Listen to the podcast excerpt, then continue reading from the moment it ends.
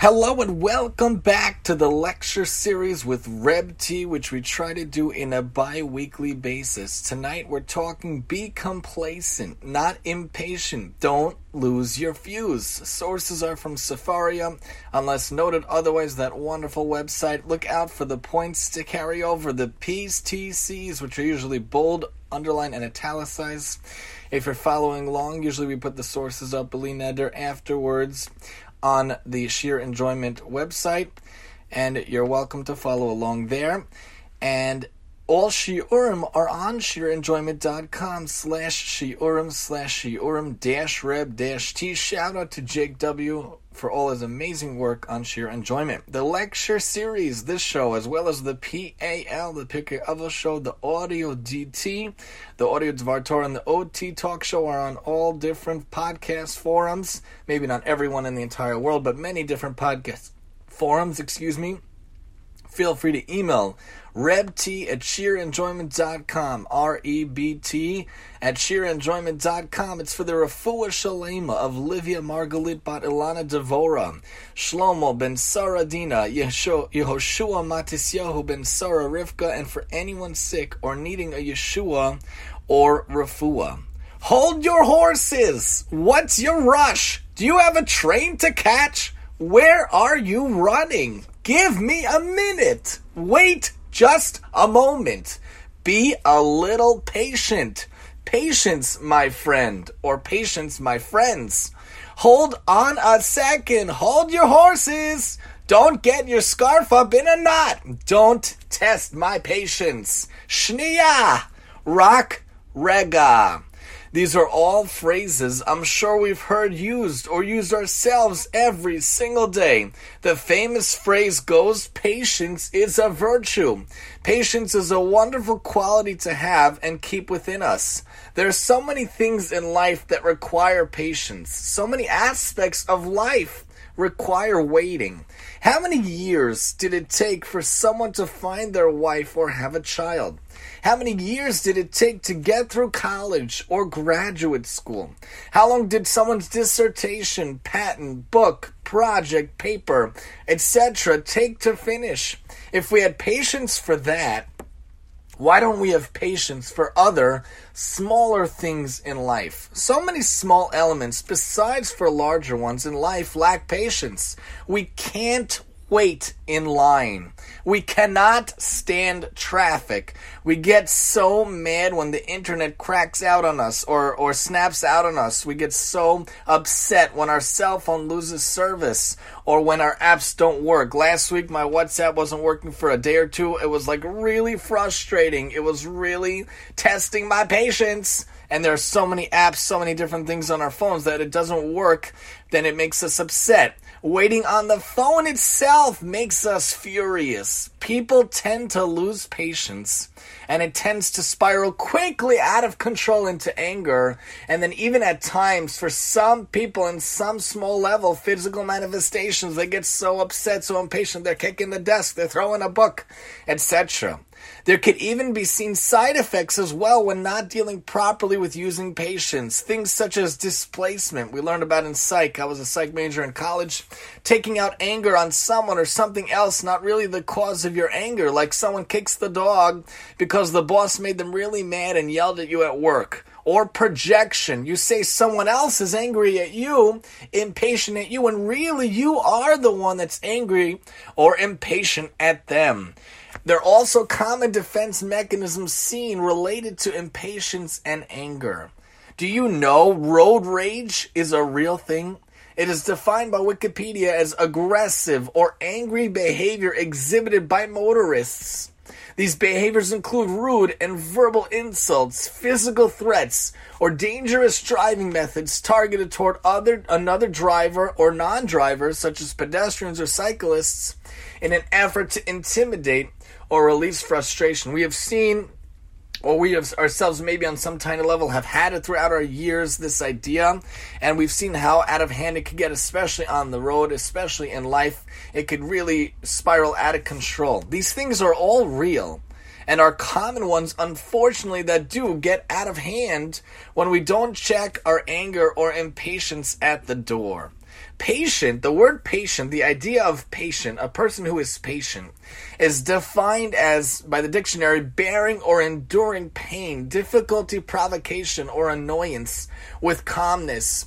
De- dealing with these things with calmness or exhibiting calm to these triggers, tolerant, understanding. Wikipedia defines patience as the ability to endure difficult circumstances such as perseverance in the face of delay, tolerance of provocation without responding in annoyance or anger, or forbearance when under strain, especially when faced with longer term difficulties. Patience is the level of endurance one can have before negativity. The dictionary further defines patience as the quality of being patient, as the bearing of provocation, annoyance, misfortune, or pain without complaint, without loss of temper, without irritation, and or the like, as well as an inability as an excuse me, as well as an ability or willingness to suppress restlessness or annoyance when confronted with delay, to have patience with a slow learner and quiet, steady perseverance or perseverance, even tempered care and diligence. The dictionary defines complacent as satisfied with the current situation and unconcerned with changing it, often to the point of smugness, or eager to please, complain, civil, kindly, giving pleasure, making sure to be happy with what you have, as Pirkei explains elsewhere, understanding that what you're given is exactly what you need, not being impatient or angry with life or situations around you. But impatience is seen by the dictionary as a lack of patience, an eager desire for relief or change, restlessness, and an intolerance of anything that thwarts delays, or hinders. So, someone who is impatient would then personify these traits. Further explaining the opposite of patience, the dictionary explains that it is restlessness, eagerness for relief or change, and can be seen as touchiness or quickness of temper. Patience is thus a wonderful and crucial trait to work on, something that many of us need to constantly try to work on every day, especially in difficult day to day life decisions. I once heard in a shiur, I forget who said it, maybe even Rabbi Rosner, I don't know which rabbi said it for sure, that so many sins in history and abundance of transgressions were due to a lack of patience. Adam and Chava eating from the tree of knowledge was considered one because some say it would have been permitted to them had they waited. We'll see the sources in just a second. Shaul giving a korban even though he was supposed to wait for Shmuel, the Navi, Shmuel Navi. The Jews not waiting long enough and doing the golden calf before Moshe came down just a day later, not even a day, are just a few examples of a lack of patience and timing. So many things in our religion, so many things in our way of life. You think about having to do a bracha before eating, having the patience to push off your need for food by putting the bracha before it, and so many things waiting for davening, waiting for a minion, waiting for so many things in life have to do with patience, have to do with the ability to, to wait for things.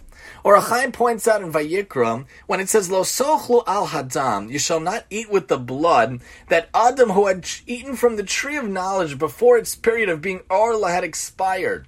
The other trees had been expressly permitted by Hashem so that the prohibition was overridden. According to the Medrash, all Adam had to do was wait until the advent of the Shabbos. He would have been permitted to recite the benediction over wine according to the view that the fruit of the tree of knowledge were grapes. So basically, the main thing was that Adam was too impatient. He couldn't wait. He ate from the tree prematurely. He ate from it too quickly. He didn't wait with enough time. The Flames of Faith further explains the Shalhevet Shalamuna. Adam was impatient. He ate from it on Friday afternoon when it was prohibited instead of exercising patience and using it that evening for Shabbos.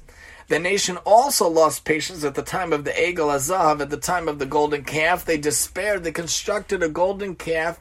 Instead of rectifying Adam's sin, we repeated it.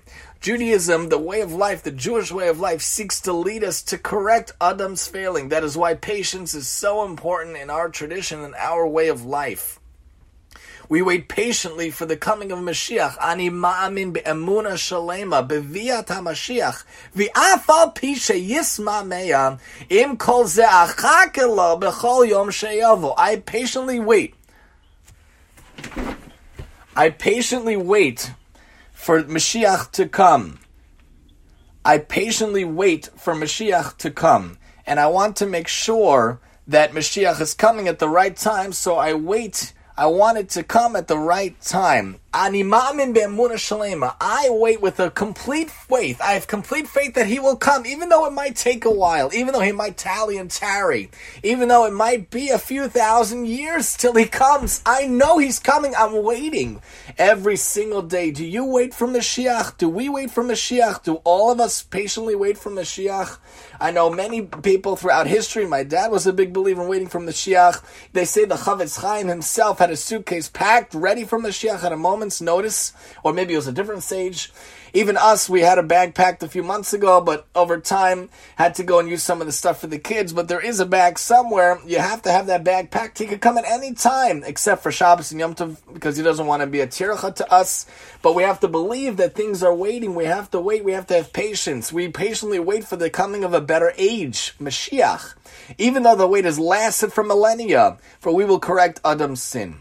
In whatever we do for work, with whatever circumstance we have in life, patience really will come through for us.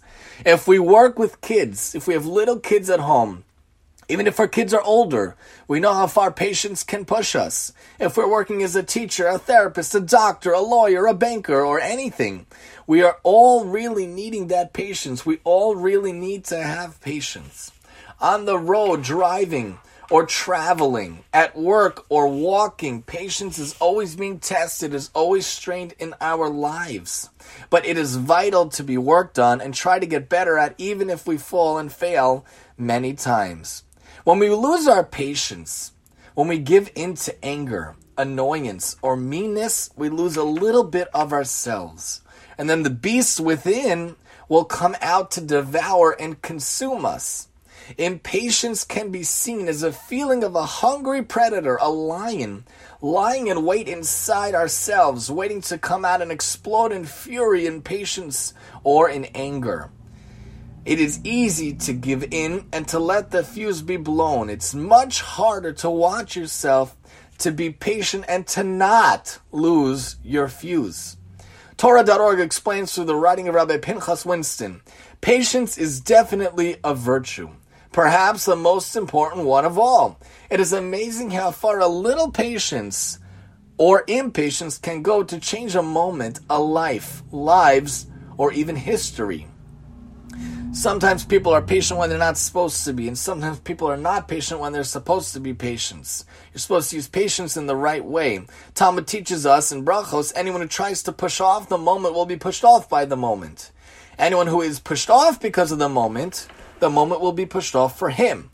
On an everyday level, it means don't try to bring things prematurely. Don't try to bring things about before they're supposed to be.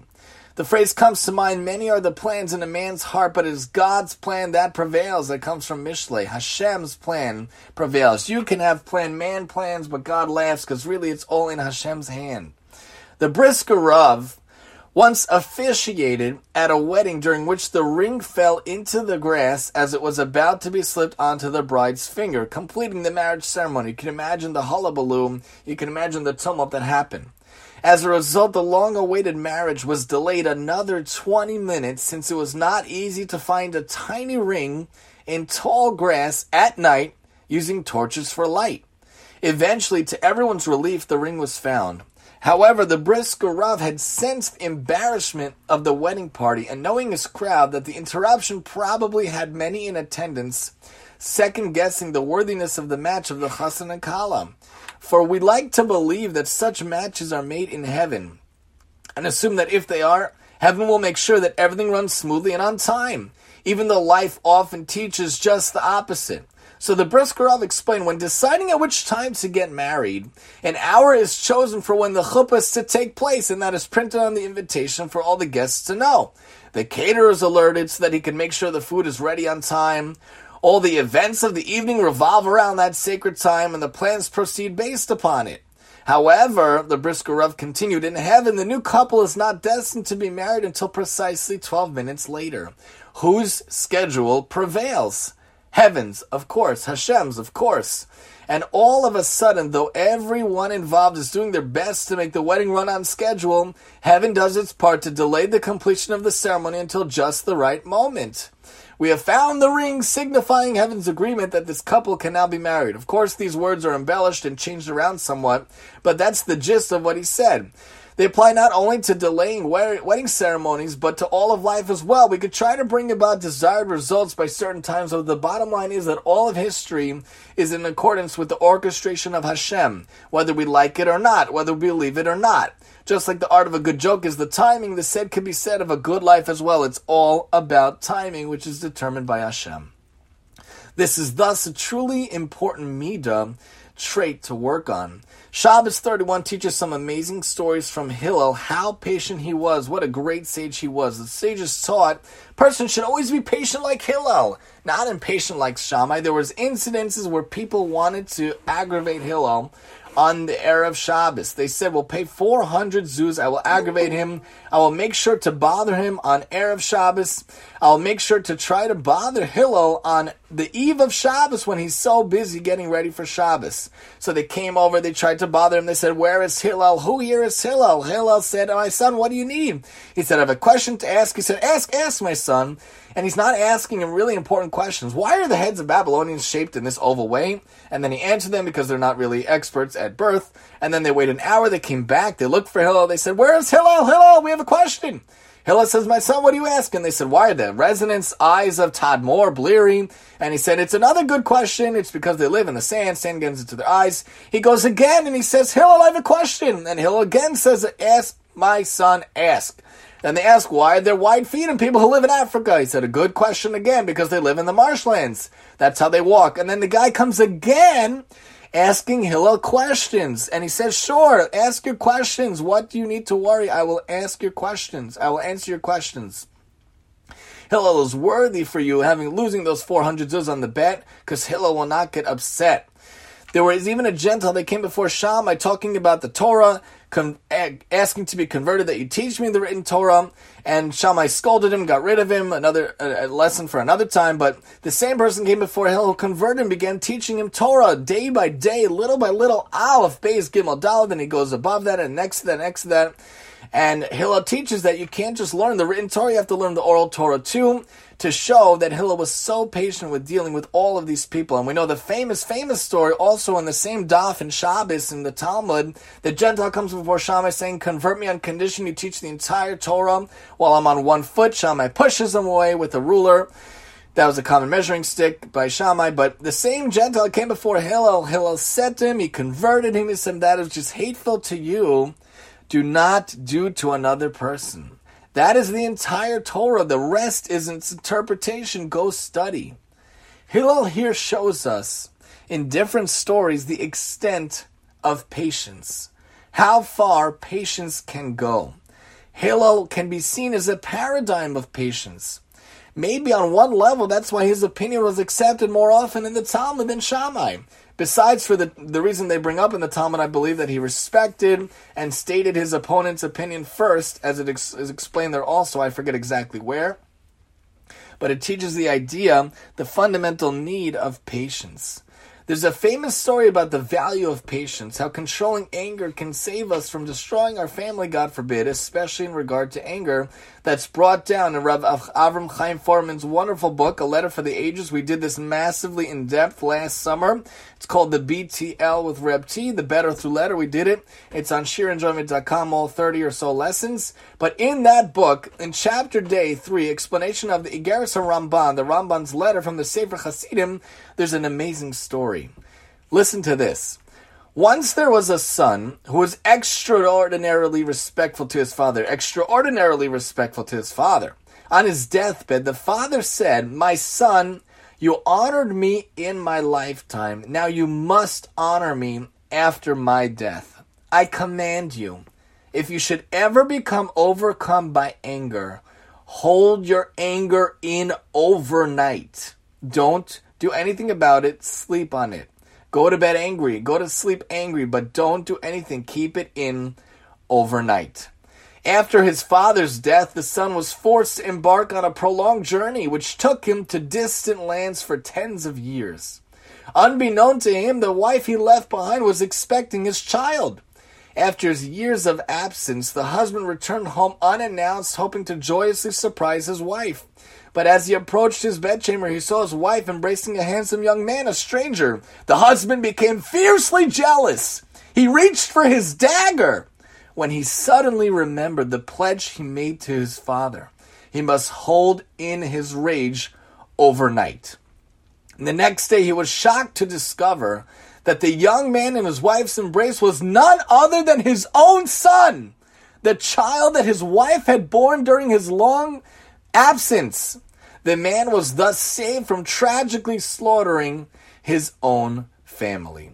Having the patience to hold an anger or to wait things out can really be life saving for you, for others, for your family, for your friends, and the world at large. If we work on ourselves, we can really acquire this wonderful midah to have. The degree of patience is invaluable. We should use it for ourselves, for our spouses, for our kids, for our students, and everyone around us. In fact, the Talmud teaches a crazy story. There was a student of a sage who had much, much difficulty learning. Look at this. Eruvin 54b points out, we just finished Eruvin in Daf Yomi we're in Pesachim now, but early on in Eruvin, they talk about this, this amazing story, talking about the importance of reviewing one's Torah study. The Gemara relates that Rabbi Preda had a certain student whom he would have to teach 400 times. 400! even if we're embellishing and he had to teach it many, many times, the lesson still stands. He had to teach the student many, many, many times. Only then would the student learn the material. Otherwise, he couldn't understand it. One day they requested Rabbi Preda's presence for a mitzvah matter after lesson. Rabbi Preda taught his student 400 times as usual, but this time the student did not successfully learn the material. Rabbi Preda said to him, what is different today? Why can't you grasp the lesson after 400 times, the usual thing we do? He said to him, From the time that they said to the master that there's a mitzvah matter for which is, he is needed, my mind was distracted from the lesson, and every moment I said, Now the master will get up, now the master will get up to go and perform the mitzvah, he will not complete the lesson. He was distracted, he wasn't focused. Rabbi Preda said to him, Pay attention this time and I will teach you. And know that I will not leave you until you have fully mastered the lesson. He taught him again an additional 400 times. What an unbelievable lesson. An inspiration for us to work on our own patience, especially when dealing with, teaching, or interacting with others. So we see how far this trait is, how great this trait is, and how distant we should go and travel to try to acquire it. I further think of the great King David, who was cursed in public, bore the brunt of it, having patience to take it in stride and let the evil act be paid back much later on in due time when his son took over. Look at what happens in Shmuel Bet, Perik, Tet, Zayin. King David was approaching Bachurim, a member of Shaul's clan, a man named Shimi Ben Gera, come out of nowhere, comes out hurling insults as he came. He threw stones at David, the great King David, and all of his courtiers, while all the troops and all the warriors were at his right and his left. What a public Chilul Hashem. What an embarrassment. What a disgrace to treat the king so terribly in front of all his men. Really not a nice way of dealing with the king. It is definitely mored b'Malchus, among probably many other sins and very bad deeds going on here. In, Shimei hurled many insults at him, calling him a villain, a criminal, telling him that he was paid back for crimes against the family of Shaul, saying that his, the, the throne is going to be handed over to Avshalom. Uh, and Avishai gets righteously indignated and he gets full of zealous, zealous pride for David and wants to kill him. Why let that dead dog abuse my lord, the king? Let me go over and cut off his head. Which he would have been right to do so. It was probably mored b'Malchus. But David says, the king answers, What has this to do with you? you sons of Zeruiah. He is abusing me only because the Lord told him to abuse David. And who is to say, why did you do that? David said further, if my own son wants to kill me, Avshalom at this point was trying to usurp the throne. David had to flee for his life. David had to give up the throne and go into hiding. Crazy time in his life. How much more the Benjamite? Let him go on hurling abuse, for the Lord has told him to. Perhaps Hashem will look upon my punishment, recompense me for the abuse Shimei has uttered today. So David and his men continued on their way while Shimei walked alongside, insulting him as he walked, throwing stones at him, flinging dirt until they finally arrived at their location. Can you imagine how much insult he had to take? How much abuse, verbal abuse, and physical abuse having to do with these stones and dirt being flinged at him? But David did not respond. What an unbelievable ability to work on his patience, to control his response. And David is not someone that wouldn't respond. David responded many times. You know, Naval and in, in taking down all the people that were fighting against the Jews. He was a very big warrior, a very big leader. He could have easily taken him down, but he decided not to. Only in Malachim Aleph Aleph did David finally allow the punishment to finally come after years of patiently waiting. In Malachim Aleph Bet, which is actually my Haftorah, one of my favorite pieces of Navi and all of Navi, maybe because I learned it for Bar Mitzvah. When Shlomo is given the charge how to live his life, how to go about, David tells him interesting things. He tells him to follow Hashem, follow the Torah, but he also tells him to take care of a few men that need justice because starting your, your kingdom has to be done with justice. You, you follow the Torah, but there must also be din. There must also be accountability. Even if they're very old and very white in the hair, they have to be dealt with. So David tells Shlomo as he's about to take over, and he's only 12 or so at the time, you must also deal with Shimi, son of Gera, the Benjamite from Bachurim. He insulted me outrageously when I was on my way to Machanayim. He came down to meet me at the Jordan, and I said to him, I will not put you to sword. Shimi came on later when David was reestablished. I mean, he always was established. He never lost his kingdom, but when the people really took him back fully, and he begs for his life, I believe. And David says, I won't kill you. I didn't kill you then. I'm not going to kill you now, but I will take care of it eventually. Do not let him go unpunished. You are wise men and you know how to deal with him. Don't, and don't let him go gray hair down to Sheol and blood. Take care of him. So Shlomo summons Shimi in the beginning of his rulership. He says, stay in your house, build yourself a house in your shrine, stay there. Don't ever leave. Don't go anywhere. On the very day that you go out and cross the Wadi Kidron, you're going to be sure that you die. Your blood is on your hands. Shimi listened for two years, but when he left, but when he lost his slaves, his slaves ran away. He left his house to chase his runaway slaves, and then he was executed. So there was an amazing amount of patience involved in David, and then his son's life. How many years until Shimi was paid back for the evil that he did? Even the great King David taught us about patience, enduring much disgrace in the face of waiting. We need only to look at our own history, the Tanakh and the Talmud, even those around us in recent history and current times who live and breathe patience, and who lived and breathed patience in the past. Those who have and exude amazing patience around us to know it is something that can be acquired. It may take much work, it may take much time, but if we try a little bit every day, we may indeed start getting better at having patience. So let's look a little bit more about patience. The idea of being patient and slow, the Jastrow points out, is to be slow and patient, giving your opinion, not angrily insisting on your words.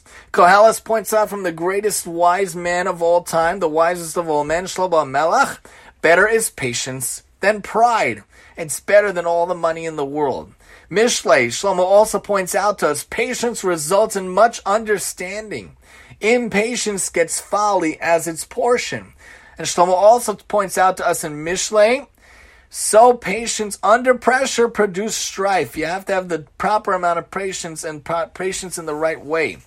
Milchamet HaYehudim, War of the Jews, points out also, nothing so much damps the force of strokes as bearing them with patience.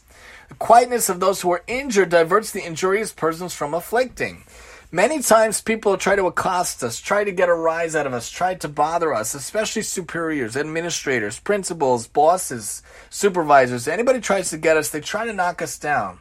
They want to try to rile us up using verbal abusive language almost, using threats or intimidation, which of course is illegal and not right in any way, but even if they do it in quote unquote a legal way, they try to get us upset. The best way to respond, as these sources point out also, is to not respond or to respond calmly. If someone is really angry, someone has conditional love, or someone is mean to you, someone talks to you with berating words, not nice words, in a down tone, the best way to respond, even if they're being nasty and manipulative, the best way to respond is either not to respond at all because they want to get a rise out of you. They want to get a response out of you. Not giving them res- the response is not giving them the satisfaction of making you as angry as they are, of bringing you down to where they are or to respond in a very calm manner. What are you doing? You messed up the whole project!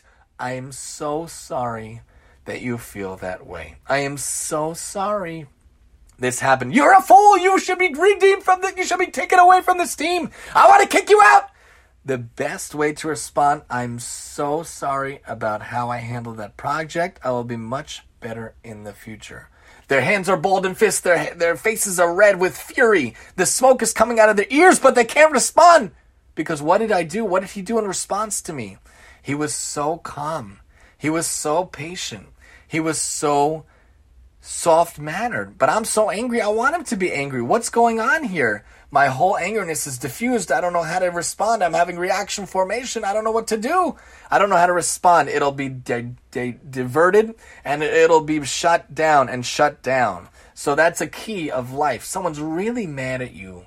Someone's really angry at you. The best way to respond is not to fight back is not to yell back, is not to scream back. That goes for a spouse, that goes for a kid, that goes for a parent, that goes for a friend, that goes for a boss, for a supervisor, for a, an underling, a superior, someone you work for, or anyone you involve with that's really mad, really angry, really impatient.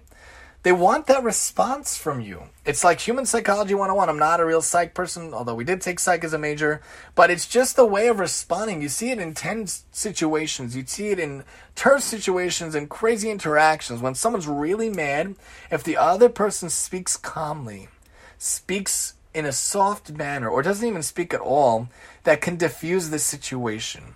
That's how you could dampen the force of reaction, the force of the stimulus of real anger to diffuse it down and to shoot it down. That's the point to carry over. Patience is really a wonderful quality to have. It is better than money and is a golden quality and is a good way to respond to strife or argument or someone angry in your life. Pirkei Avos points out there's so many aspects of Pirkei Avos. Of course, we have an entire show about Pirkei Avos, but patience is talked about a lot. In fact, there were many generations from Adam to Noach, 10, and then there were many generations from Noach to Avram, 10. Why 10 generations? Why was that necessary? To demonstrate the extent of Hashem's patience. And we're supposed to be like Hashem. We're supposed to emulate Hashem. For each one of those generations provoked Hashem continually until Avram came and took the reward of all of them. But Hashem has such infinite patience, any more than we can. So on any level, we should try to emulate Hashem on our tiny level. Hashem has a ton of patience. We too should have a ton of patience, or at least a little bit, work on it a little bit every day. Pirkei points out another way to come to acquire Torah is with patience itself. With patience itself. Eruvin also points out on that daf we talked about before, how do we know a person is obligated to teach a student until he learns the material and understands it?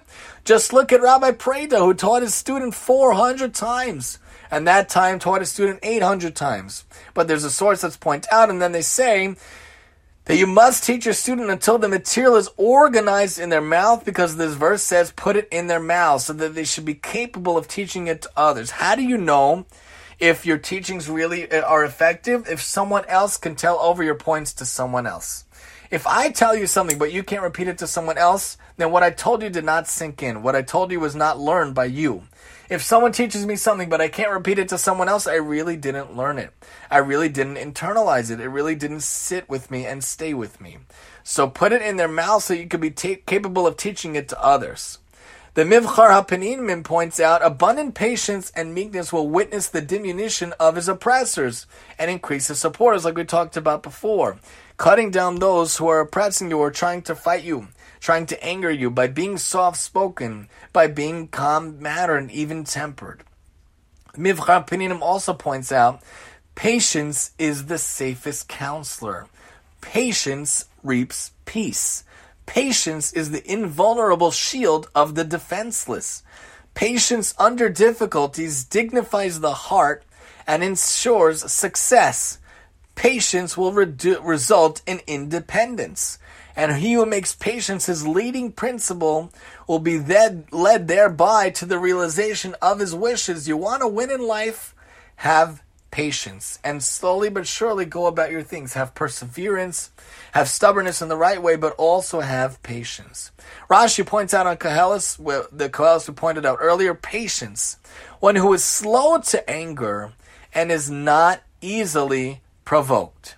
Rabbeinu Yonah points out in Pirkei Avos, we're talking Rabbeinu Yonah now here in the season four of the PAL. We talked about him earlier. We're now almost stopping halfway. We're about to finish up chapter three, God willing. But Rabbeinu Yonah points out a wonderful commentary. An in-person, an impatient person, excuse me, cannot teach. It is not needed that a teacher be angry, nor that he be short of patience, but rather he should be magnanimous and answer everything that they ask. Even if they ask a question that seems off point, but not too off point, we've talked about before, it should be to the topic. Even if they ask a question that seems like a silly little question on the topic, every question should be answered. Every question should be addressed, like Hillel did earlier, we talked about. And that's another point to carry over. Patience brings much goodness to our lives, much good to our life and those around us, changing the whole world for the better. Rabbeinu Bachya points out in Shemos, the sages elaborate on this. Just as he displays patience and is long suffering, so shall you be patient and long suffering. Hashem wants us to come back. Hashem really needs us to come back in order to fulfill our role, to bring the world to a state of a real perfection and completion that Hashem wants to see. On some level, we should emulate what Hashem has. Hashem has been with us in Golas. Hashem has been around for the entire existence of the world and before it. But He is the ultimate patience. So why can't we try on some little level to display patience?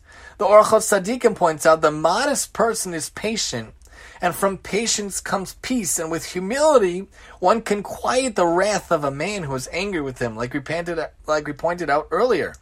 As it says, a soft answer turns away wrath. I think that comes from also Mishlei or Koheles. That's the key of life, dealing with people that have argumentative natures, that have explosive natures. A soft answer turns away wrath, turns away impatience. The Akedas Yitzchak points out the most important trait to be developed is patience. This is the ability to endure adversity easily, not without sensitivity, but heroically. The Sefer Tomer Devora points out it's a trait that must one follow, meaning patience. Likutei Moharan, for our fans out there of the Maharan, like Eliezer G, the aspect of patience is paramount. And Ben Sira points out, be swift to give ear, but with patience of spirit return answer. That's like the idea of thinking twice before we speak. It's so easy to respond, especially when we're attacked, especially when we're accosted, especially when we're trying to be shot down by other people. Patience is the way to go. Think before you speak. Think before you do. Think about it before you act. With patience, return answer. Mishlei also points out through forbearance, a ruler may be won over. A gentle tongue can break bones. Having that soft spoken manner, that calm manner, is really the way to go. And that's another point to carry over. Patience is key and has the ability to turn away anger around us. The Haemunah of Yesoda Chassidut points out in the entrance to the gate of Beit Yaakov, people prefer immediate physical gratification and any immediate gratification over patience and constraint. That's the problem with secular culture. That's the problem with non Jewish society. They want immediate gratification. It's all about what can you do for me right now? How can I get this right now? Every commercial, you need this right now. We need to give this to you right now. Your life will be better right now. It's the idea of the marshmallow test. Psychologists did on children, little children. They said you could have one child, you could have one marshmallow now, or if you wait like five minutes, I'll give you two marshmallows. And they put the marshmallow right in front of the child's face. They walk out of the room. What do you expect to happen? So the child is staring at the marshmallow. The child sees the marshmallow. The child smells the marshmallow. The child will grab the marshmallow. More times out of not, the child did. But there were some kids, I believe, very few, but some kids that had the physical capability to restrain themselves to further their immediate gratification for this pursuant of delayed gratification. But that's very difficult in this world. Patience, though, teaches us how to do that we delay our physical gratification. Any gratification we want immediately, we have to ward it off. The idea of so many of the laws in life, you know, family purity and blessings and davening, all these things, it involves a, a, a basis of Hashem made it. It involves a way of figuring out how to go about things, to be involved with things. Hashem makes so many mitzvahs involving patience, involving being involved in things. You know, anyone who loves any holiday, the holiday is only coming once a year. I myself love Hanukkah. It's my favorite holiday of the entire year, but I have to wait for 365 days till it comes back. And then I could finally buy my kids presents. And then I could finally light the Hanukkah candles with my kids. Then I could finally you know, be involved in, in, the aspect of Hanukkah, which is my favorite. But anyone loves any holiday, anyone loves any time of year, it only comes once a year. You have to wait for it to come back. Anyone who loves Shabbos, I love, love, love Shabbos, but I have to wait seven days till it comes again. But that doesn't mean that I can't slowly build up my way towards it. I could think of Shabbos the whole week, like Beis Shammai Beis. Somebody would buy a meat on Sunday, put aside from Shabbos, and if there's another one, he would get it and eat that one on Sunday, get another one, and another one would wait and get the best one for Shabbos, but always keeping Shabbos on the mind, patiently waiting for Shabbos, but building up towards Shabbos. So throughout the year, if you love a holiday, you patiently wait for the holiday, but you could think about what you're going to do for the holiday. You love Purim, then even in September, you could start thinking of what costumes you and your kids are going to have what theme your, your kids are going to have. It's hard to have immediate, it's hard to have delayed gratification, excuse me. The world is very immediate. The world wants immediate gratification in all aspects of life. But in Judaism, the way Hashem sets up so many things, especially food, it's training us to have that patience, to have the ability to have delayed gratification, to wait a little bit, to push off a little bit. I'm so thirsty right now. But even though I am dying for a drink, God forbid dying, but I'm so thirsting for a drink, I have to push it off an extra 10 seconds to say, Baruch Ata Hashem, Elokeinu melech olam, shakoni adbevro. And of course, I have to be better about this, as probably many of us do. A lot of us, or maybe just some of us, or a tiny bit of us, mumble through the brachas and we say it so close, so fast. Is that a bracha, or is that a mumbling? It might be that we really need a drink, we really need to eat, but push off that need for the drink and food for an extra few seconds to say a bracha nicely. Baruch atah Hashem. Elokeinu melech olam. Borei minim Ah, that donut is amazing. But how much more amazing is that donut if we take the extra few seconds to say really good bracha, really understanding what the words in the bracha mean? What are you saying? Blessed are you, Hashem, that you had the ability, the King of the world, that you brought for us these delicacies, these mizonos, these wonderful snacks and treats from nowhere. And Hamosi Lechem and Arts, he literally makes bread pop out of the earth. It's crazy. The grains, the kernels, the wheat can be transformed into bread. The wine, the grape juice can be transformed from a grape. What a crazy thing. So we take eating, we take drinking, we take any aspect of our life and we infuse patience into it. We infuse waiting into it. We infuse the idea of to be able to delay gratification, something that even in psychology they understand there's a concept that not everybody has but has to be worked on. The Jewish spiritual hearers point out in the creators of the Mishnah, Hillel, like we talked about in the intro, Hillel's modesty and unusual patience gained, gained wide renown and many interesting stories were told of many attempts, futile attempts, to make him angry, like we talked about in the beginning. He had humility, he had patience, and he was very satisfied with his lot. He was in the habit of saying, Blessed be God for this day. Hillel was noted for his modesty and his patience. Avos Rabbeinu Nassan also points out the impatience of Shammai sought to destroy people out of this world and out of the world to come. But the gentleness of Hillel brought people life to life in this world and in the world to come. Hillel had this wonderful aspect to him. He must have been such an interesting character, probably a, a very personable, charismatic character. Had wonderful sayings, especially in Avos, Mili, Imlo, Ve'im, you know, talking about how we're not responsible just for ourselves, but we do have to take care of things ourselves. And if we don't do it now, when are we going to do it? He said many different phrases. Join us on the PAL. We talk about it in the beginning of each season. But Hillel is a great character to come to know. We talked a few stories about in the beginning. But also Rabbi Preda is a great character we talked about. Patience, self-sacrifice. He got to great, he got to go to great heights, serving Hashem, fixing character traits. That's Rabbi Preda. We talked about the student obligated him to use the strength of patience 800 times in that story, in that day when he had to teach it so, so, so much. He knew this is what, what he had to do. He had to work on the patience. He had such patience. He involved himself, invested himself with such patience to see the limits of his toil in his instances with that student. That's the point to carry on. We should be known for our patience, for our good character and our generosity, dealing with people using empathy, being generous with our time and money and resources, giving time and attention to other people like Hillel and Rabbi Preda.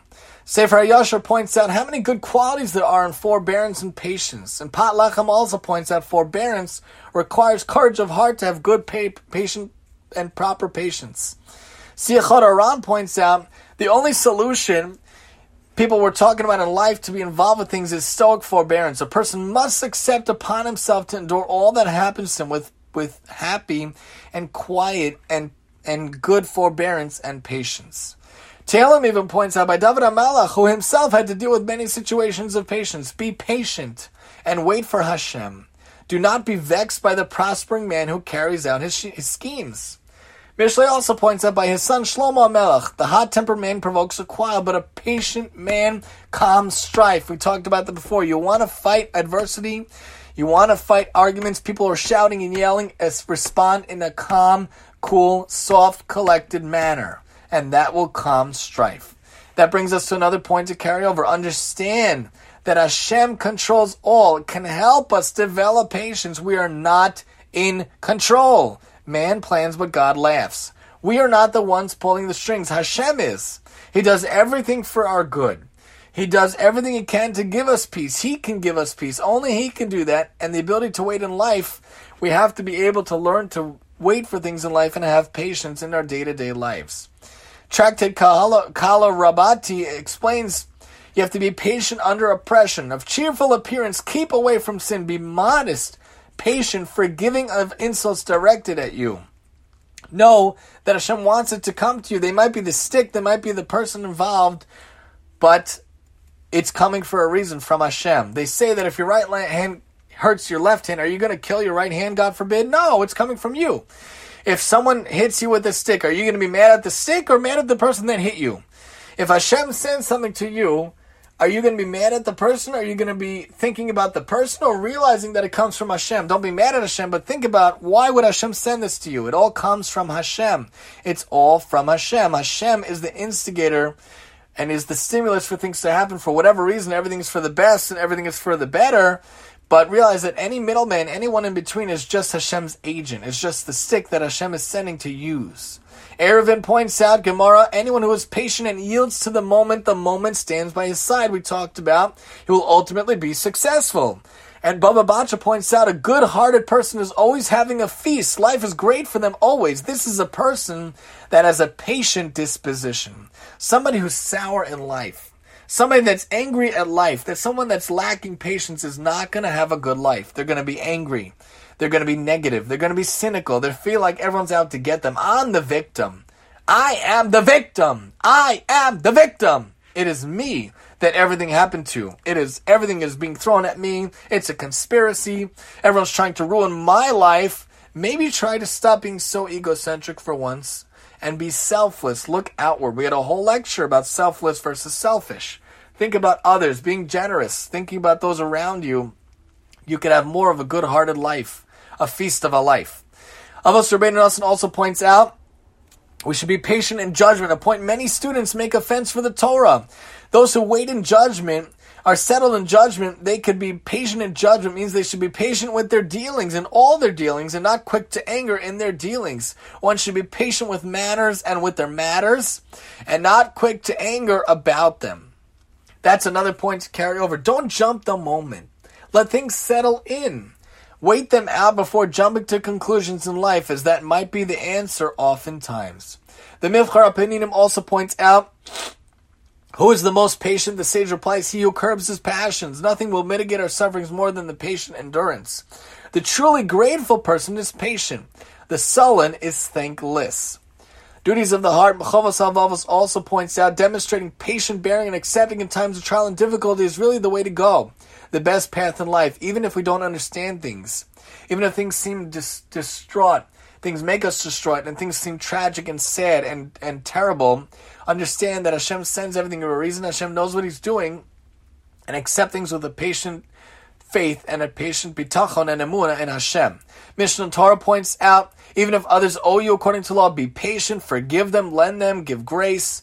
Radak points out Hashem is very patient with sinners, so too, he gives them such a great deal of time to mend their ways. Why shouldn't we be patient with other people and patient with ourselves and those around us? Sefer Yashar points out no one who is patient will ever regret it. No one who is patient ever said, Oh man, I was way too patient in my life. I should have been so impatient. I should have been so angry. I should have been so rude to everyone around him. No one ever says that.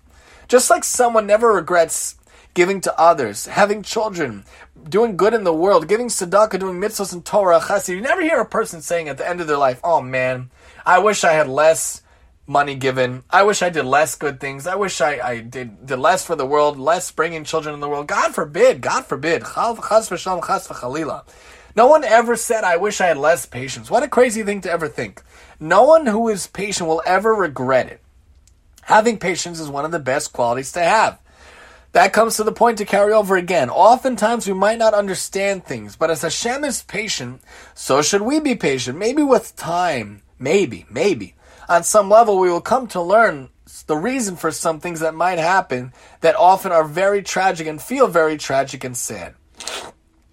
The Sefer Tomer Devora points out if you're a little patient with other people, towards these people, you should be much more patient and have mercy upon them. Go with them beyond the letter of the law, and they too will go to you beyond the letter of the law. Hashem will say, if you're patient with others, I'll be patient with you, and make other people patient with you.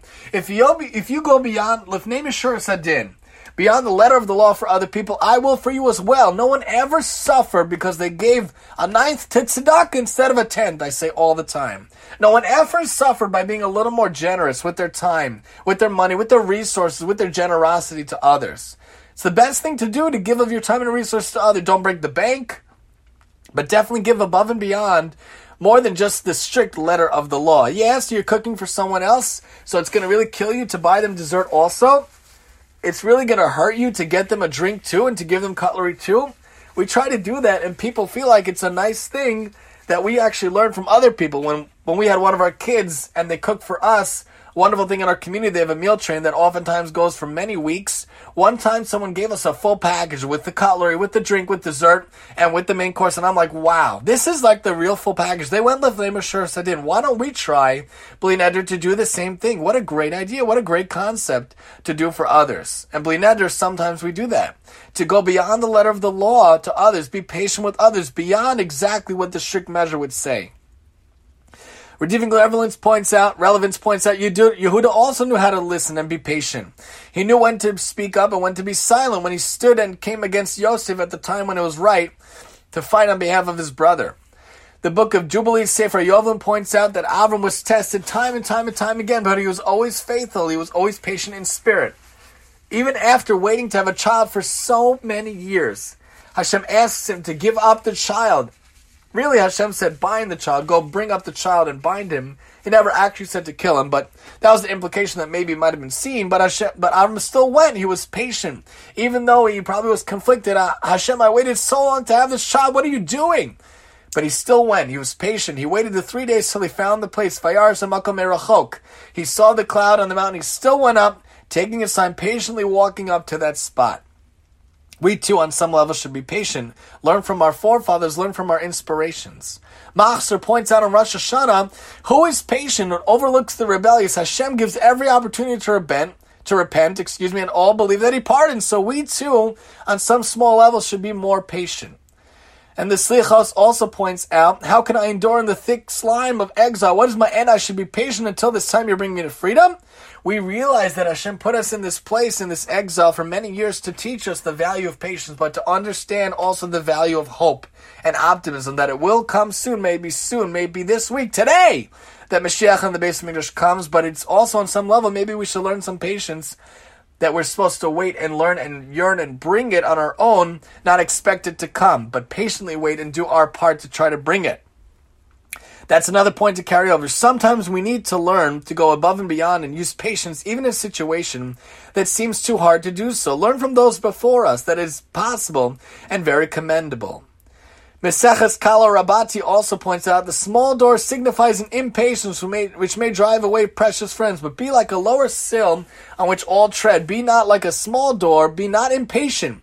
Impatience alienates you from your fellow men, from your spouse, from your kids, from your friends, from society around you. Impatience never works. Impatience never wins. Rashi on Shmos points out impatience of spirit. When someone is upset, their spirit and breath are shortened. They cannot breathe deeply. Likutei Moharan also points out, also for Eliezer G, keep yourself from impatience and haughtiness. People will not want to be around you if you're impatient. Mishlei points out, an impatient man commits folly. A man of intrigues will be hated. And Tractate Derech Eretz, Meseches Derech Eretz Zuta, points out a shamefaced person is not apt to learn. An impatient person can't teach. No one's going to want to come to your class. No one's going to want to be your student. You can't teach if you're impatient. Be not impatient. Also, Meseches Kala Rabati points out, impatience alienates you from your fellow men. And they also point out, one should not be impatient at meals. Be patient. It might take a little bit for the spouse to bring the food. It might take a little bit to bring the drink, to bring what you want. Don't just sit down. Don't just sit. Get up and do. If it's taking a little while, then have patience and wait for it to finally be done. Things take time. If you're juggling a hundred things like many of us do, Things take patience, especially at mealtime. Orchot Tzadikim points out, our sages said, nor is an impatient person fitted to teach. Because of his great anger, the pupils, the students fear him too much to ask things when they're in doubt, lest he be wrathful with them. Even when they do ask, he's he's not had the mind or patience to answer what needs to be answered. So that's not the right way to be teaching. It's another point to carry over. Without patience, we can lose friends and others, God forbid. Patience can be key to keeping many of our most important relationships. The Gemara points out in Baba Batra, all the days of the poor terrible, referring to a person of impatient disposition. Every day is going to feel miserable. If you're always impatient and you don't have the patience in your life, you're going to have a very sour life. You're going to have that resting mean face we talk about on all the shows. No one's going to want to be around you. It's going to be a very terrible life, God forbid. The Rambam points out in Pirkei Avos, an impatient person is one who is impatient about everything and gets re- angry about everything. One of the worst character traits to have is easily angered and hard to appease. We don't want to be either of those. Be hard to anger, but easy to appease if, God forbid, you do get angry. And Rambam himself points out the two main things to avoid at all costs are anger and arrogance. Everything else is a middle path. Don't be too generous. Don't be not generous. Don't eat too much. Don't eat too little. But in terms of anger and arrogance, there's things to avoid at all costs. Radak also points out in Bereshis, when dealing with his fellow, a person should not be impatient, but allow enough time for people to rethink their evil ways and evil attitudes. Shaarei Teshuvah points out, someone who's impatient to understand and give a ruling will not save their souls from putting a stumbling block before they're blind. If you're too impatient without thinking things through, without thinking all aspects of something, it's not going to go well. You're not going to be able to analyze things from the right perspectives. Rabbeinu Bachya points out in Shemos, in spite of her impatient wait for the redemption has been delayed, this is only in order to add to the guilt of our oppressors in this interval in order to punish them more severely for their sins against God and His people. Earlier I said maybe it's a way for us to work on our own patience, but also realize Hashem has to take care of those around us in order for the Mashiach to come at the right time. Rabbeinu Bachya, maybe. Rabbeinu Bachya points out when he's talking to Moshe and Aaron, Hashem talks about putting up with expressions of frustration by the people, not to get impatient with them, not to curse them. And the Or HaChaim points out in Shemos, it's true that the Israelites suffered from an impatient state of mind. There were other reasons why they should have listened to Moshe. It's good to listen to others, listen to your sages, listen to your rabbis. Don't get impatient with them. They know what they're talking about. You have to have proper faith in Hashem and in His leaders, in His sages. And lastly, Monsieur Shisharm points out, Rabbi Zera said, Never in my life have I been impatient with my household. Never in my life have I been impatient with my household, nor have I walked ahead of one greater than myself, nor have I meditated on the Torah in filthy alleys. But the main thing is to have patience, especially with your household, with your spouse, with your children, with your friends, and those around you. But it starts in the home. Just as chesed starts in the home, patience starts in the home, as do all attributes that we have to work on within ourselves. And that's the last point to carry over. Patience is not only beneficial to you, and those around you, but to the nation and the world at large, leading to more serenity and calmness in the world. We're just going to wrap up with the points to carry over. Thanks for sticking with us. Patience is really a wonderful quality to have. It's better than all the money in the world is a golden quality. Patience brings much goodness to our lives and those around us, changing the whole world for the better. Patience is key, has the ability to turn away anger around us. We should be known for our patience and good character, dealing with people using empathy and giving time and attention, like the great sage Hillel and the great Rabbi Preda did. Understand Hashem controls all, and that can help us develop patience. We are not in control, but He is. He does everything for our benefit, for good, and He can, and this can give us peace and the ability to wait in life. Don't jump the moment. Let things settle in. Wait them out before jumping to conclusions in life, as that might be the answer oftentimes. Many times we might not understand things, but as Hashem is patient, so should we be. And maybe with time we will come to learn the reason for some things that might happen that feel and often are tragic and sad. Sometimes we need to go above and beyond and use patience even in a situation that seems too hard to do so. Learn from those before us that it is possible and very commendable. Without patience, we can lose friends and others, God forbid. Patience can be key to keeping many of our important relationships. For an impatient person, life is not enjoyable but will feel as a constant aggravation. Patience can then be the key to a peaceful, calm, and enjoyable life. And patience is not only beneficial to you and those around you, but to the nation and the world at large, leading to more serenity and calmness in the world. Thank you so much for joining us. This has been the lecture series with Reb T. Join us, God willing, Bli Neder Im Yirtzeh Hashem in two weeks when we talk again here on the lecture series with Reb T. And I'm your host, Reb T.